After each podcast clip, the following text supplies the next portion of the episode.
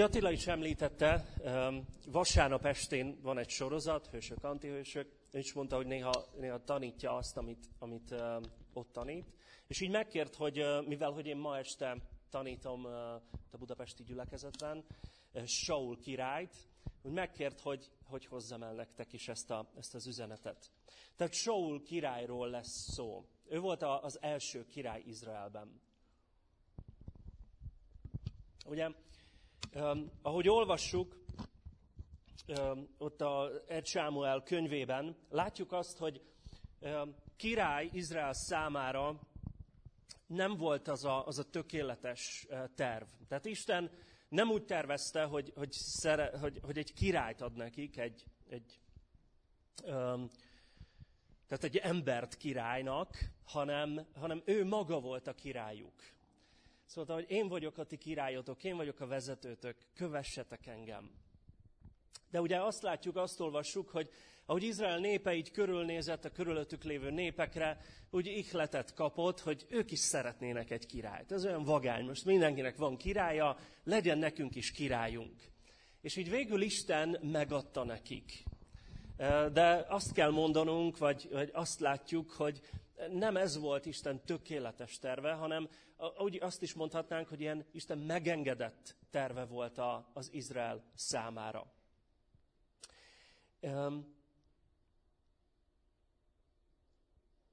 És Saul, ahogy látjuk itt Saul életét, nagyon jól meg is értjük, hogy Isten miért nem akart mindenáron egy ilyen emberkirályt adni nekik, mert az ő életéből is nagyon jól látni, hogy, hogy ember királynak nem a legjobb választás. Saul életének a fő tanulsága az, hogy nem elég jól kezdeni, arra, arra is szükség van, hogy jól befejezzük.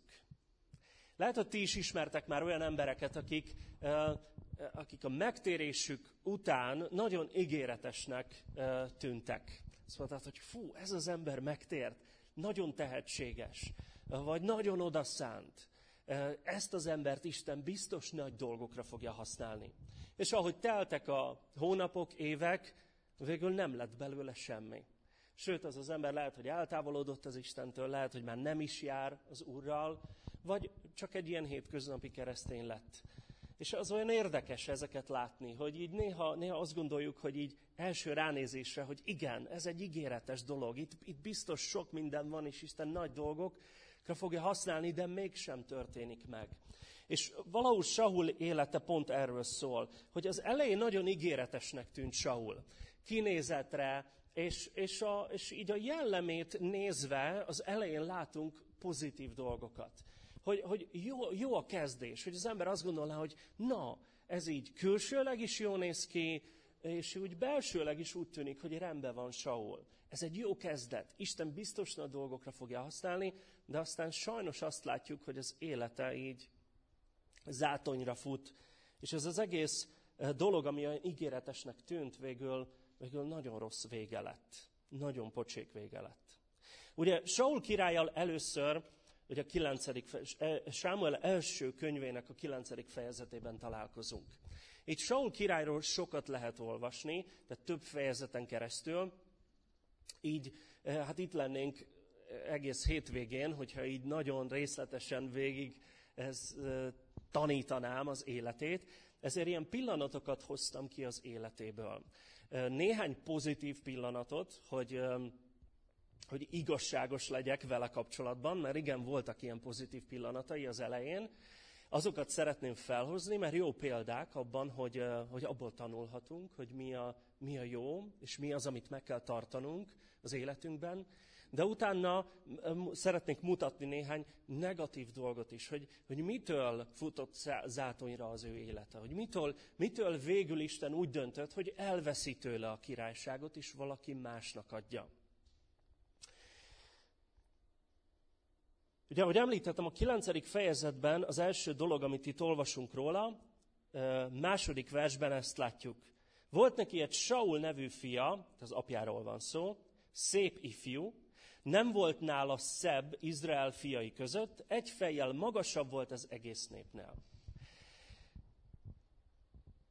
Tehát Saul volt a neve, nagyon szép volt, nem volt nála szebb Izraelben, tehát férfiről ilyet mondani, akkor az már nagyon sokat jelenthetett, és egy fejjel magasabb volt az egész népnél. El tudom képzelni, hogy egy kigyúrt, nagy darab ember lehetett, mindenkire magasabb, hogyha valahova bejött, akkor ott mindenki észrevette, hogy ki ez az óriás. Ah, oh, és milyen szép.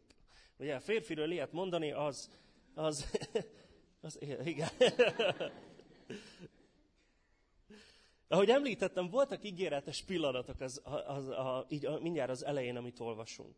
Ott a kilencedik fejezetben olvashatunk egy történetet arról, hogy az apjának elvesznek a szamarai. És megkéri Sault a fiát, hogy menjen és keresse meg. Saul engedelmes volt. Azt mondta, jól van apám, elmegyek, megkeresem. És elindult, és kereste az állatokat, és azt látjuk, hogy bejárja az országnak a nagy területeit. De végül nem találta meg, de azt látjuk, hogy nagyon, na, nagyon odaszánt volt ebben. Tehát egy ilyen, egy ilyen látszólag egyszerű dologban is nagy erőfeszítést mutatott. Azt mondta, hogy megyek, és keresem, amíg csak lehet, bejárom az egész területet, ahova csak eljuthatok, csak azért, mert az apám megkért, hogy, hogy keresse meg a szamarait. És ezt mi, rögtön azt látom, hogy ez egy pozitív jellemvonás. Egy az, hogy engedelmeskedik az apjának, de egyben azt is látjuk, hogy, hogy hűséges volt egy ilyen, még egy ilyen egyszerű dologban, mint a szamarak keresése. Hogy egy olyan dolog, ami, ami, ami olyan egyszerűnek tűnik, mégis azt látjuk, hogy, hogy hűséges volt benne. És azt látjuk, hogy, hogy amikor Jézus tanít minket, akkor ő is megemlít néhány dolgot ezzel kapcsolatosan. Lukács 16.10-ben például azt mondja, aki hű a kevesen, a sokan is hű az, és aki kevesen hamis, a sokan is hamis az. Vagy Máté 25-21-ben azt mondja, Ura így szólt hozzá, jól van, jó és hű szolgám, a kevésen hű voltál, sokat bízok rád ezután, menj be urad ünnepi lakomájára.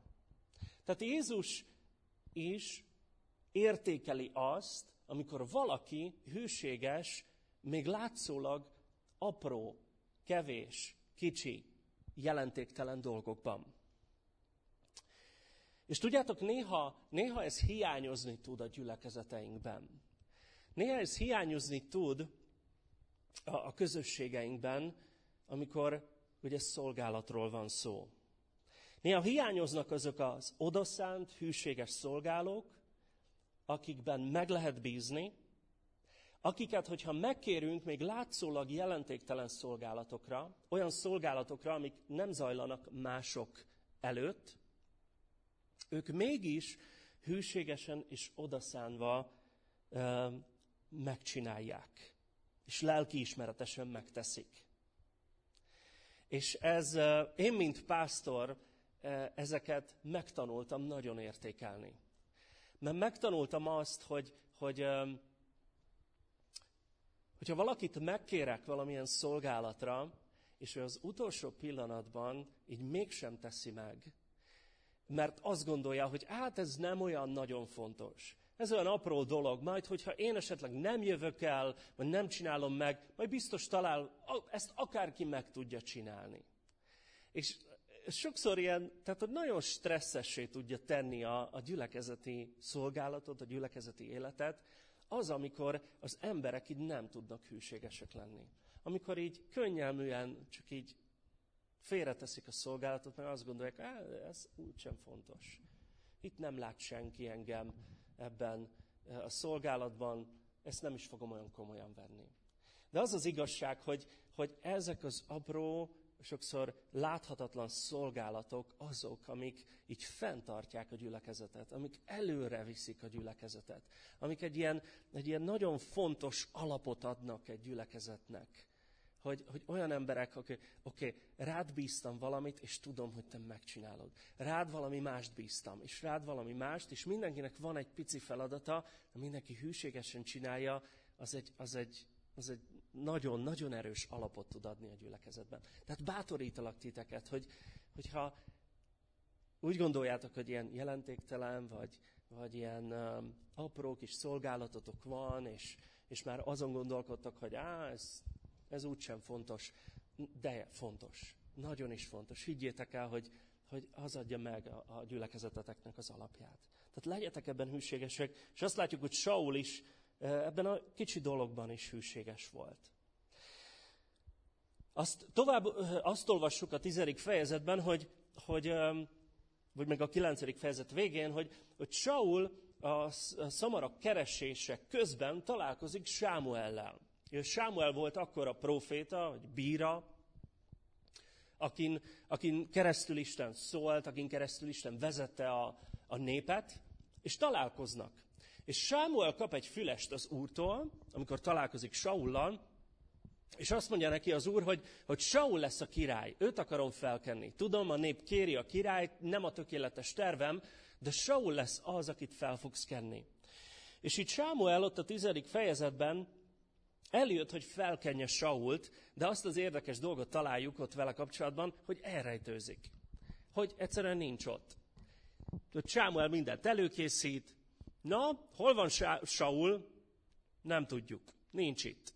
És akkor menték, és keresni kellett, és végül megtalálták, és odahozták.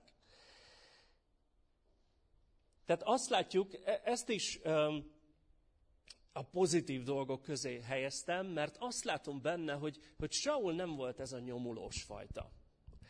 Hogy ugye királynak lenni e, nagyon nagy megtiszteltetés, nagy hatalommal és gazdagsággal jár. De ugyanakkor azt is tudjuk, hogy nagy felelőssége van egy ilyen királynak, hiszen egy egész népet kell vezetni, és a hadsereget harcba kell vezetni. És, és úgy tűnik, hogy Saul még itt az elején értette ennek a súlyát. Tehát tudta, hogy igen, ez egy, ez egy nagyon nagy dolog, de érezte, hogy ez egy nagy felelősség. És ezért nem volt olyan gyors, hogy belemenjen. Nem, nem, nem kereste ezt, nem nyomult, hogy igen, ezt én akarom, én király akarok lenni. Ugye néha vonzónak lehet, vonzó lehet az, hogy vezetőnek lenni. Mert az olyan, olyan tekintéllyel jár, és, és olyan nagy figyelemmel jár, és az emberek úgy, úgy, úgy különösen felnéznek egy vezetőre.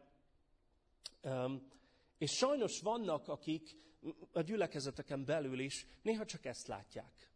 Én is vezető akarok lenni. Az olyan jó. Ott elől van, ő mondja, hogy mi lesz, ő dönt, és, ő tanít, és az emberek úgy felnéznek rá, én is az akarok lenni. És vannak, akik csak ezt látják. És nem értik, közben nem gondolnak bele, hogy ez felelősséggel jár, hogy ennek, ennek komoly terhei vannak, komoly kihívásai vannak, és néha csak így nyomulnak. És én számomra eléggé ilyen, hát ilyen visszataszító, amikor egy keresztény így nyomul. Amikor azt látom, hogy, hogy nincs benne alázat, ő csak a reflektorfényt keresi. Ő csak ott elől akar lenni, meg akarja szerezni azt a pozíciót. De mintha, mintha nem gondolna bele abba, hogy, hogy ennek van egy komoly eh, felelőssége is.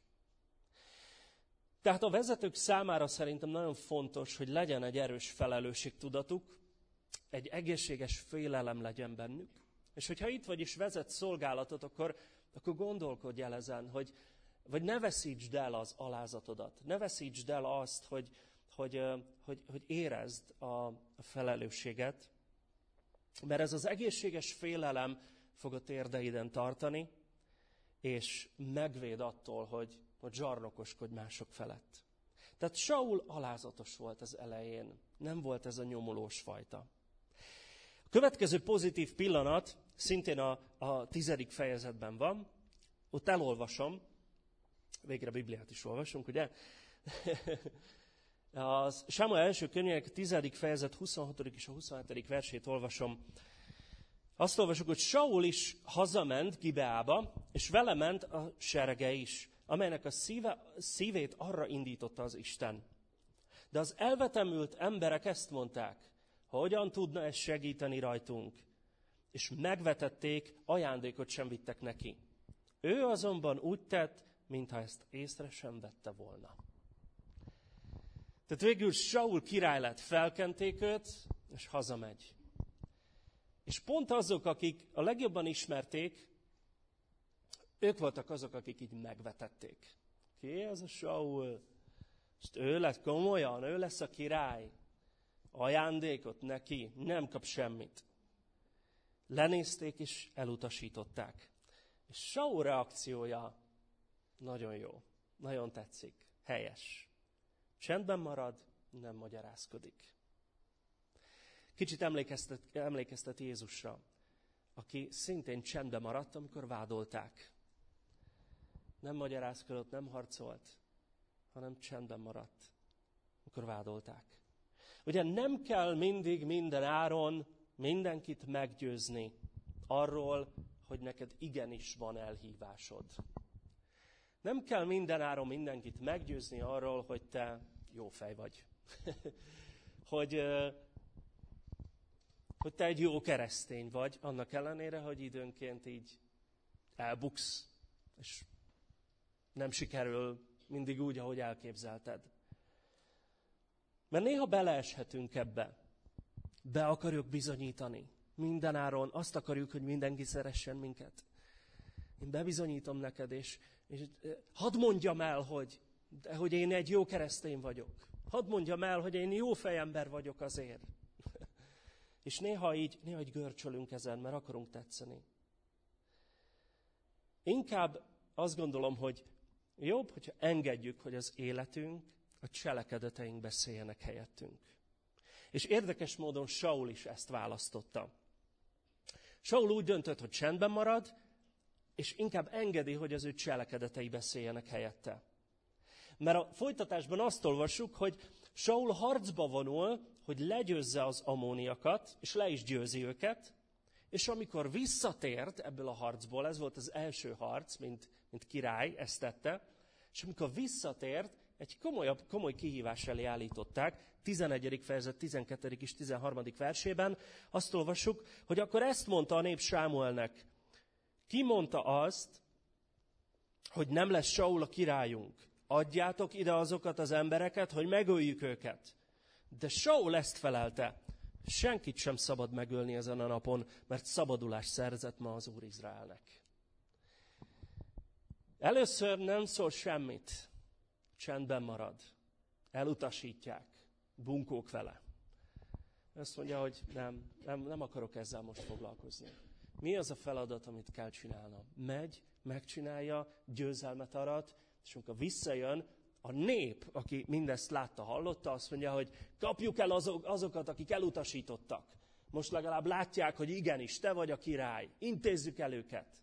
És Saul simán megtehette volna. Igen, kapjátok el őket. De nem azt mondja, hogy nem, nem, srácok. Nem, nem, így, nem így akarom elintézni. Az Isten most szabadulást hozott nekünk.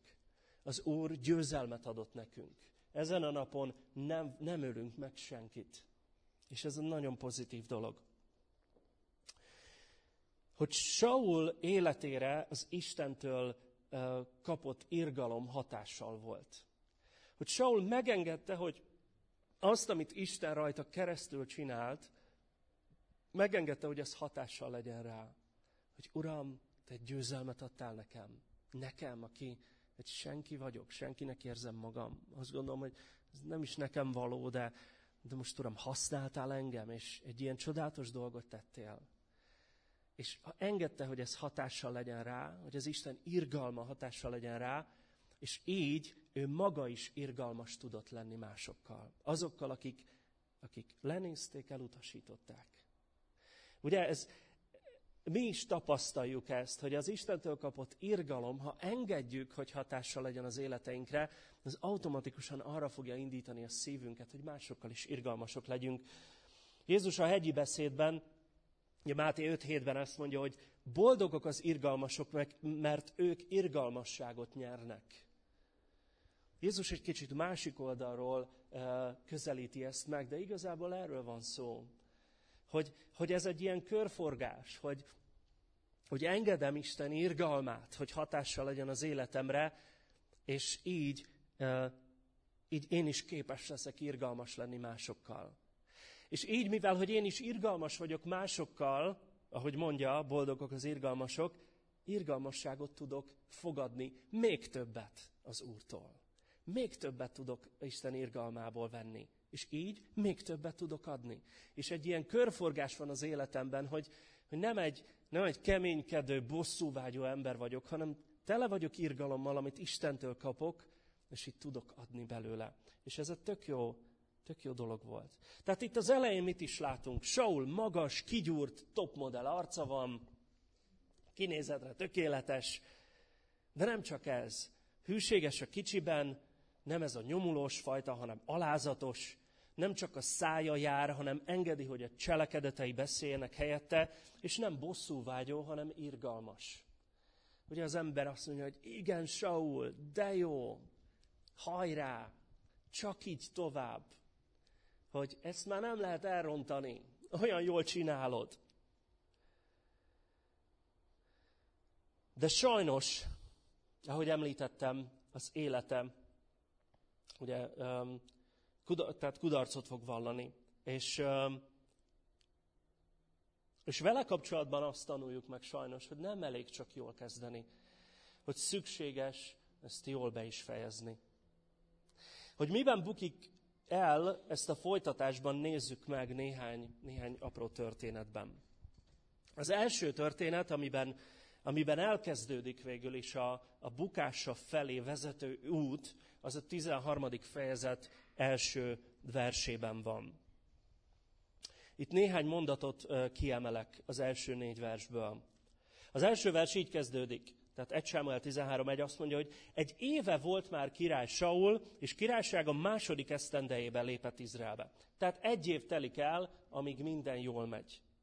És e, amikor belép a második évében, azt olvassuk, hogy Jonatán, harmadik vers, lerontotta a filiszteusok oszlopát Gébában, meghallották ezt a filiszteusok, Saul pedig megfuvatta a kürtöt az egész országban, és ezt mondta, hallják meg a héberek, Negyedik vers, amikor egész Izrael meghallotta a hírt, hogy Saul lerontotta a filiszteusok oszlopát. Meg is állok.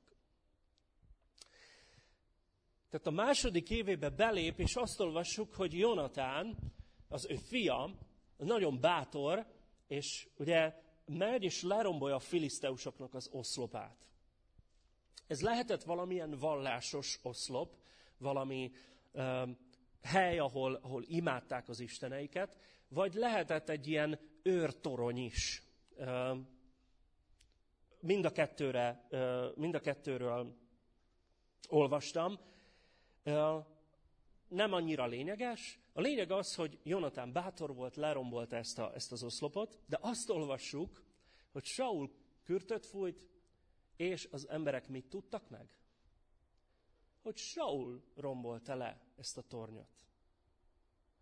Tehát Saul első lépése a bukása felé az, hogy magának veszi a dicsőséget azért, amit Isten az ő fián Jonatánon keresztül vitt véghez. Megfúvatta a kürtöt, de nem Jonatán, nem is Isten, hanem Saul került a középpontba. És itt látjuk ezt az első bukást, ezt az első rossz lépést.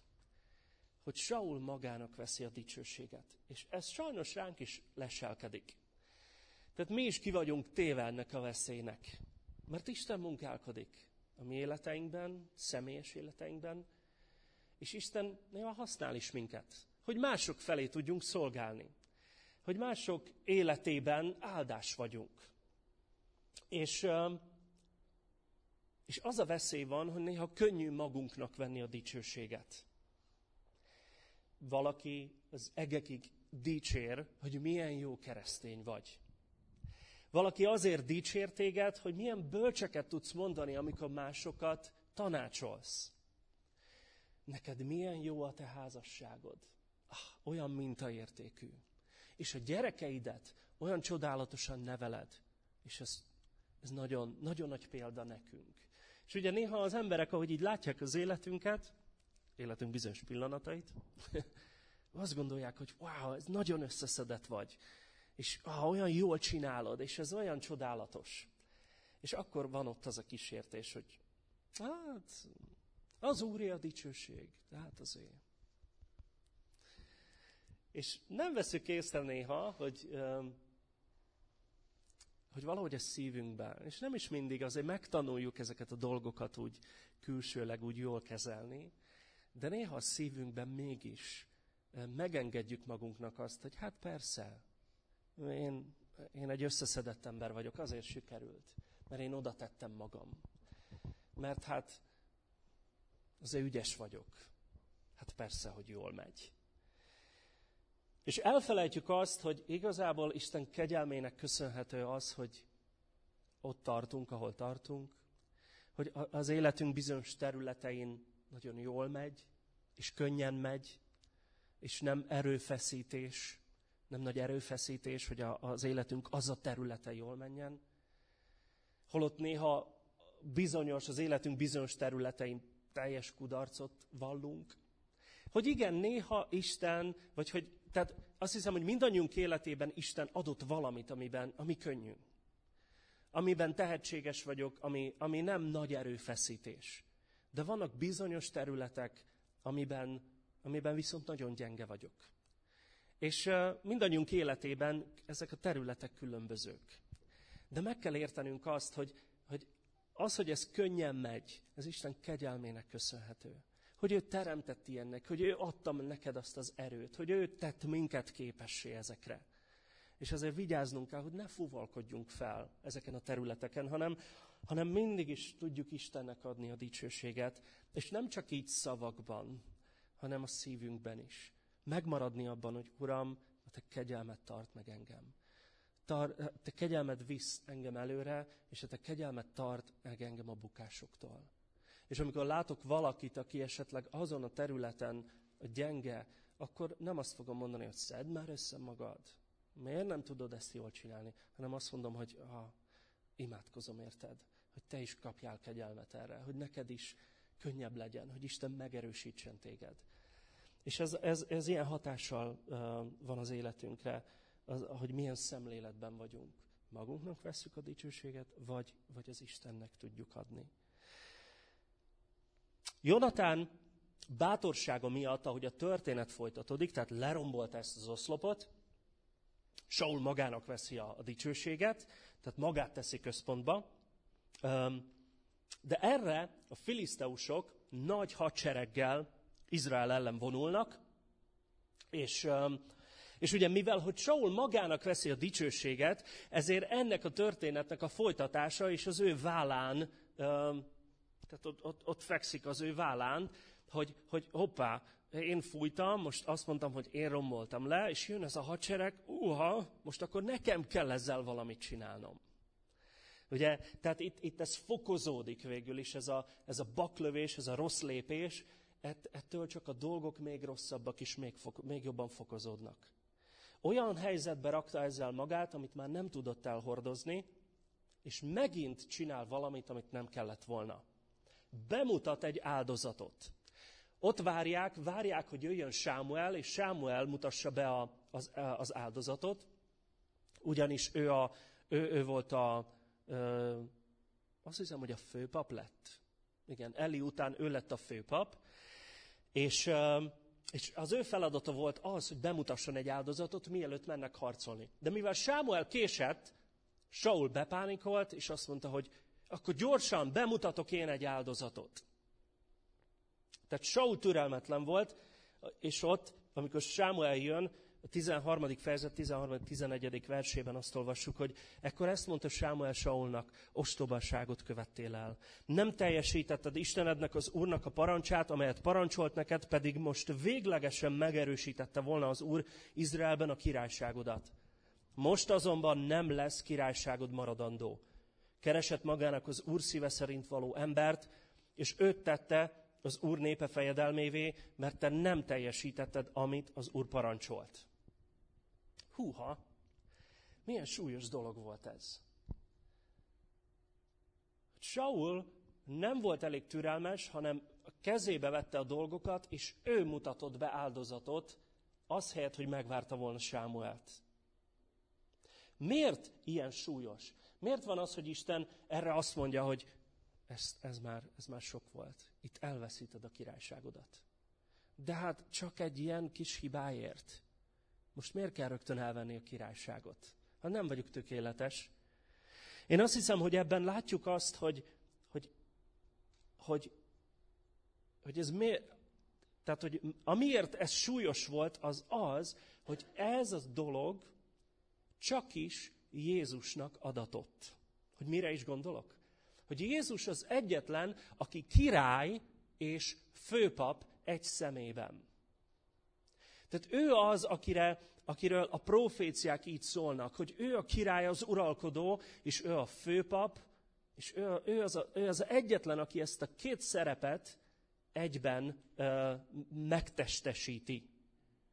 Az Ószövetségben újra és újra azt olvassuk, hogy a, a főpapoknak ez a dolga, a királynak az a dolga. Ezt a kettőt nem szabad összekeverni.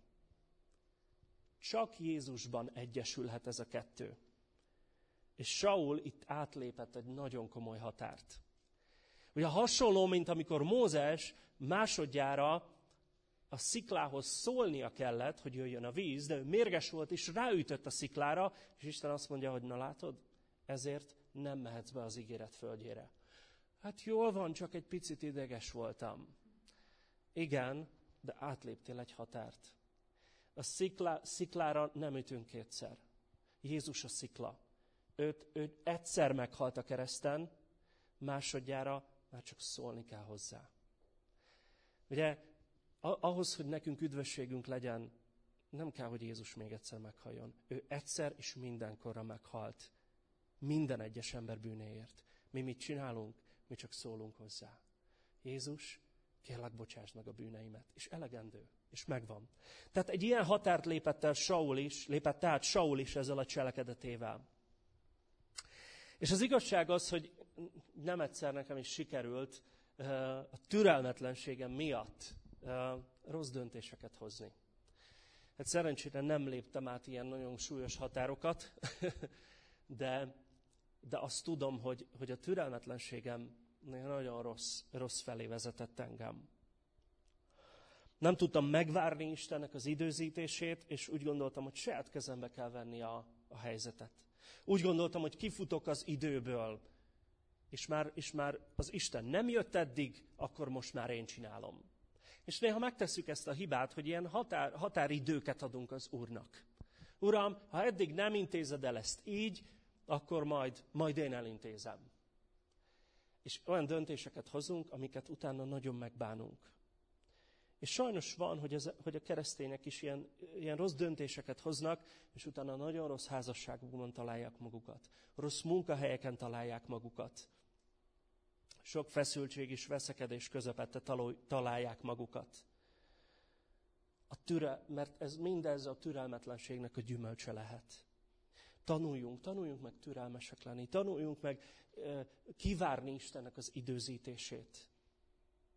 És amiért ebbe beleesünk, az az, hogy, hogy néha felveszük ezt a világi gondolkodást, hogy segíts magadon, és az Isten is megsegít. Ugye ezt már biztos mindenki hallotta. Mellesleg ez, ennek nyoma sincs a Bibliában. Tehát ez nem egy igevers. Ne gondoljátok, hogy ezt valaki a Bibliából kiolvasta. Ennek köze nincs a Bibliához. Sőt, még maga a megfogalmazás, tehát maga a gondolat sincs benne a Bibliában, hogy, hogy segíts magadon is, majd Isten is megsegít. De annyira benne van a kultúránkban, ugye? De ez, de ez téves. Sőt, Jakab levelében ezt olvassuk. Jakab első fejezet, másodiktól a negyedik versig azt olvassuk, hogy teljes örömnek tartsátok testvéreim, amikor különféle kísértésbe estek, tudván, hogy hitetek próbája álhatatosságot eredményez, az álhatatosság pedig tegye tökéletessé a cselekedetet, hogy tökéletesek és hibátlanok legyetek minden fogyatkozás nélkül.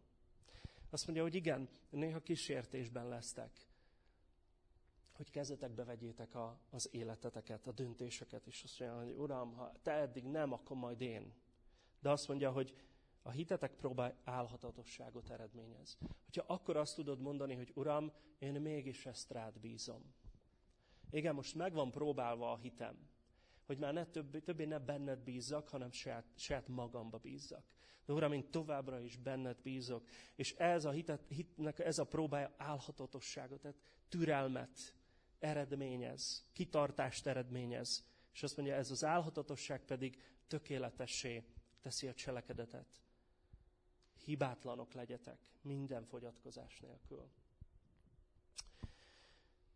A következő, és ezt már nagyon röviden, mert, mert kezdek kifutni az időből,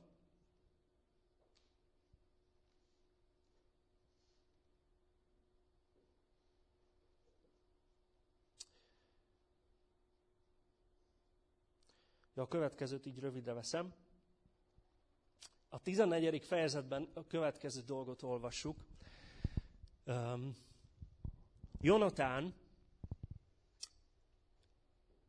vette a fegyverhordozóját, és úgy döntöttek, hogy, hogy így bepróbálkoznak a filiszteusoknál. Azt olvassuk, hogy, hogy Jonatán azt gondolta, hogy figyelj, fegyverhordozó, ott vannak néhányan, gyere, menjünk oda, és kérdezzük meg őket, hogy, hogy, hogy mutassuk meg magunkat nekik, és azt mondják, hogy hé, hey, gyertek ide, izraeliek. Akkor oda megyünk, mert az azt jelenti, hogy az Úr a kezünkbe adta őket. Hogyha azt mondják, hogy várjatok meg ott, majd mi lemegyünk, akkor, akkor az egy olyan jel, hogy mennünk kell, el kell futnunk, mert akkor Isten nem, nem adta meg ezt a, ezt a győzelmet. Igazából nem tudom, mi ebben a logika, vagy hogy Jonatán ezt az egészet hogy, hogy találta ki így, vagy hogy gondolta, hogy ez, ez ebbe van Isten vezetése, de azt látjuk, hogy működik. Tehát, hogy Jonatán megy, megmutatja magát, azt mondják, hogy na, gyertek ide föl, és Jonatán fölmegy, és elintézi őket. Ez egy ilyen őrség volt, és elintézte őket. Ez nagyon jó volt, felbátorodott az egész nép, és megtámadták őket, és, és, és nagy győzelem volt.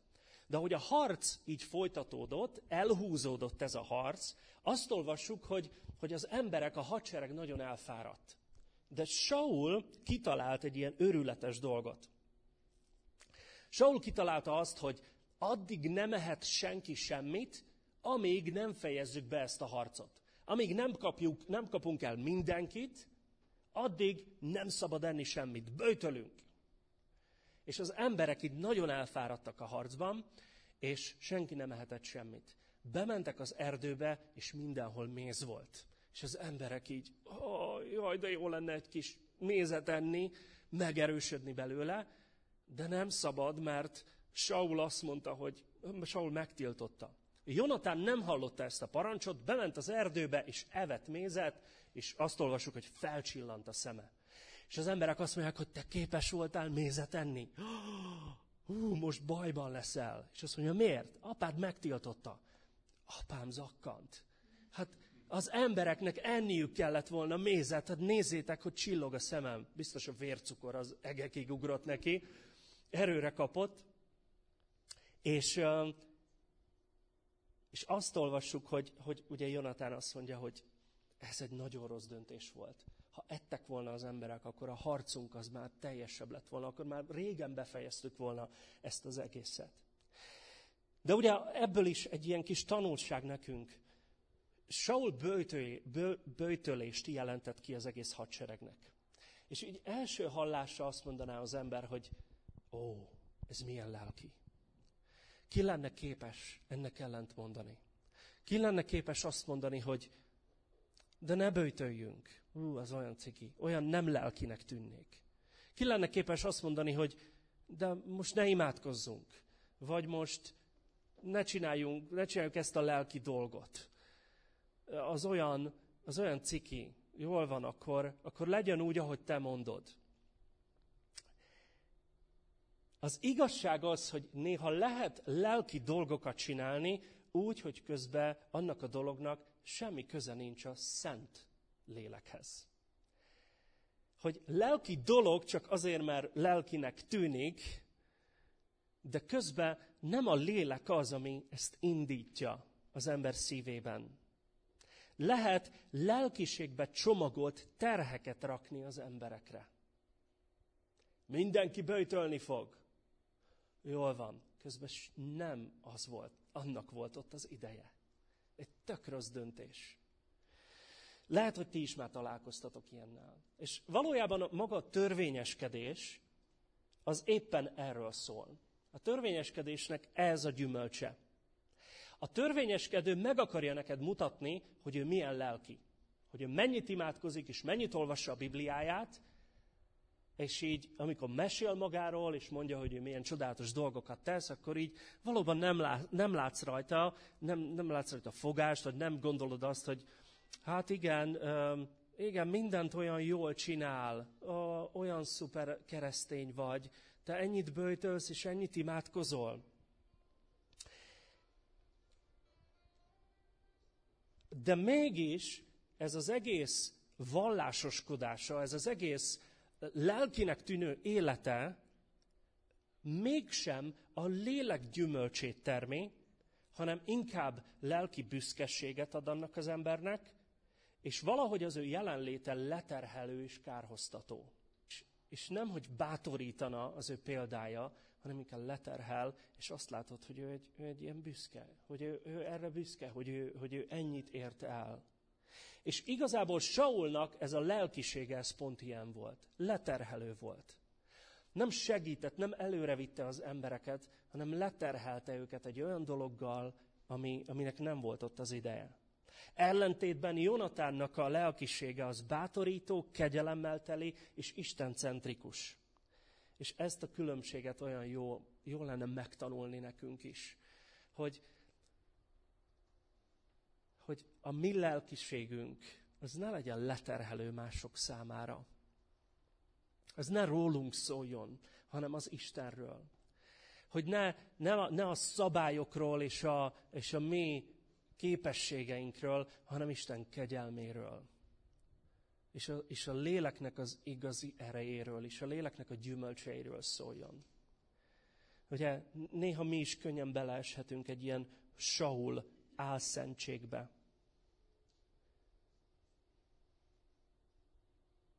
És az utolsó történetem, amikor ezt mondják a pásztorok, akkor ne higgyetek nekik.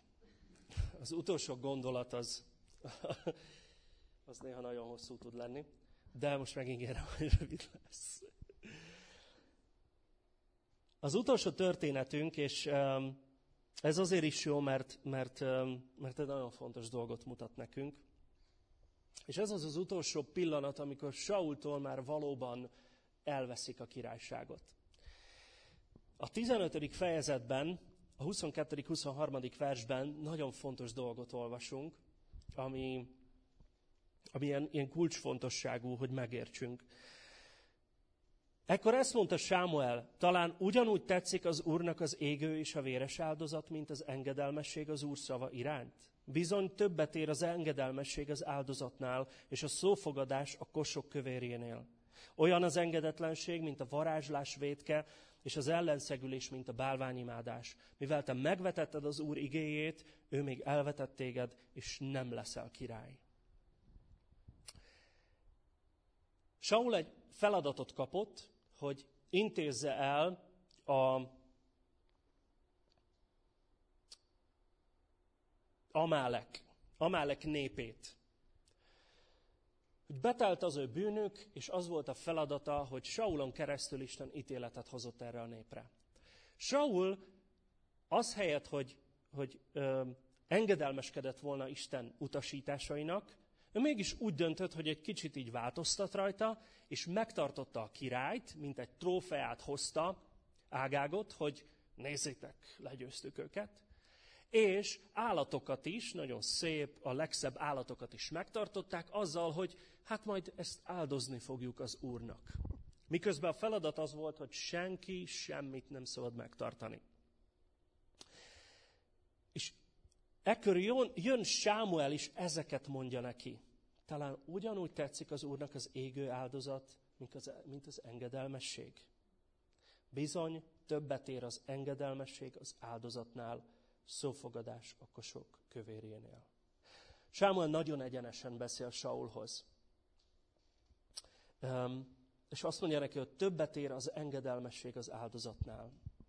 És ez egy annyira fontos dolog, hogy mi is megtanuljuk, hogy, hogy Istennek sokkal fontosabb az, hogy az életünket alárendeljük neki, mint az, hogy nagyokat cselekedjünk érte. Hogy Istent, Istent nem érdekli az a sajátos vallásos cselekedet, még akkor sem, ha valami nagyon csodálatosat teszel. Hogy milliókat adakozol, vagy a saját életedet is feláldozod. Mindez nem ér semmit, hogy az életed nincs alárendelve az Úrnak. Amikor nem járok engedelmességben, nem tudok járni lélekben, és akkor azt, amit teszek, az csak egy emberi erőlködés. És azt vallásosságnak hívjuk. Azt nem egy élő hitnek hívjuk. És lehet, hogy amikor ilyeket cselekszem, mások azt mondják, hogy wow, te milyen, milyen nagy áldozatot hoztál most az Úrért. Az biztos, hogy nagyon tetszik neki. Miközben az életem nincs alárendelve neki. Miközben azt csinálom, amit én jónak látom, amikor én jónak látom, amikor nekem így belefér, majd én mutatok áldozatot, amikor én azt akarom, de közben az életemnek bizonyos területei ben itt teljesen engedetlenségben élek. És azt gondolom, hogy majd ezek a, ezek a jó kis cselekedeteim, majd ezek így jóvá teszik ezt az engedetlenséget. De nagyon tévedünk, amikor így gondolkodunk. Hogy Isten azt akarja, hogy, hogy figyelj, hadd abba ezeket az áldozatokat, hadd abba ezeket a cselekedeteket. Nekem nem kellenek ezek. Nem kell az áldozat. Nekem az kell, hogy a szíved az enyém legyen. Hogy gyere, hadd, hadd abba, és gyere, rendeld át a szívedet nekem. Add át az életedet nekem. Mert Isten elsősorban uralni akarja a szívünket, az életünket, hogy ő aztán a lelke által véghez vigye azokat a cselekedeteket, amiket ő akar. És nem fordítva. Ezért az engedelmesség fontosabb az áldozatnál. Mit jelent engedelmeskedni Istennek teljesen? Hát elsősorban az, hogy elhiszed, hogy Jézus áldozata elegendő ahhoz, hogy a te életed teljesen az Istené legyen. Hogy a te bűneid meg legyenek bocsátva. Hogy Jézusnak az áldozatához nem kell semmit hozzátenni ahhoz, hogy te az Isten előtt egy helyes uh, helyen állj, hogy neked, hogy, hogy neked meglegyen az az, az, a, az az igaz mi voltod, amire szükséged van. Hogy Jézus áldozata a legfontosabb. Hogy ő, ő a kulcs ehhez az egészhez. És ő nem csak a kulcs, hanem ő a, ő a minden, ő az elegendő. Hogy ahhoz nem kell semmit hozzátenni. Tehát nem azt mondjuk, hogy Uram, én ezt most elrontottam, de, de most kompenzálom, nézd, milyen áldozatot hozok neked. Ő azt mondja, hogy nem, ez nem így van. Ha valamit elrontottál, akkor gyere oda ahhoz az egy áldozathoz, Jézus Krisztushoz, és majd ott rendbe lesz téve.